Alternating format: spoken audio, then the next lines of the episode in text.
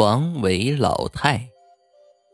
刚刚毕业那年，遇到了一个性格特别好的同龄女孩，我们在一家公司共同共事，相处的特别融洽。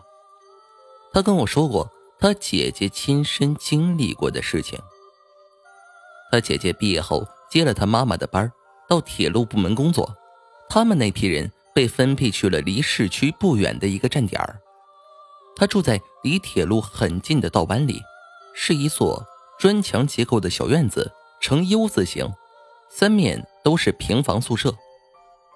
她们三个女生被分配在正面的房子里，上下三张铺，下面睡觉，上面放东西。这宿舍有个小窗户，直接对着门，离窗户的外墙有两三米远的地方有条铁路。到了晚上，他们宿舍的人将洗好的床单、被罩等东西收进屋子里，并晾在中间的挂衣绳上。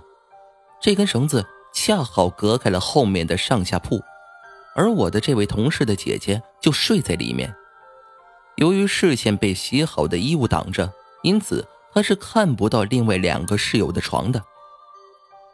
那天晚上，她睡到了半夜，由于口渴而醒了。因为小窗户外透着灯光，所以她没开床头灯，便伸手拿起水杯喝水。这时她看到在斜对面的下铺睡着的室友，其床尾坐着一个花白头发的老太太。她穿着斜襟的灰布衣服，低着头，用手一圈一圈地抚摸那位睡着的室友。当时同事姐姐觉得很奇怪，心想舍友的妈妈啥时候来了，怎么还不睡觉？但是由于太困了，所以也没多想，于是又倒头睡着了。第二天醒来，起床看到眼前晾衣绳上遮得严严实实的床单，她怎么也没想明白昨晚看到的那一幕到底是梦还是真实的。但听说那位被抚摸过的舍友说，昨晚做了一宿的噩梦，而且喊不出来，睡得不好等等抱怨时，当时同事的姐姐也没敢贸然说什么。结果就在他们上班后才知道，头天下午天色还没黑的时候，这附近一位捡煤渣的老太太被一列火车给撞死了，尸体被值班的工人抬到了墙角，整夜都没人来认领和处理。而这墙角的另一边就是同事姐姐他们的宿舍。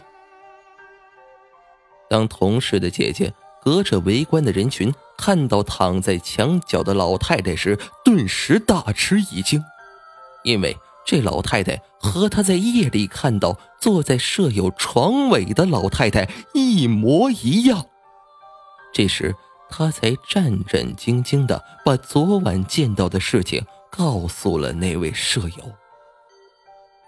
三个人虽然都挺害怕，但都觉得这只是做梦而已。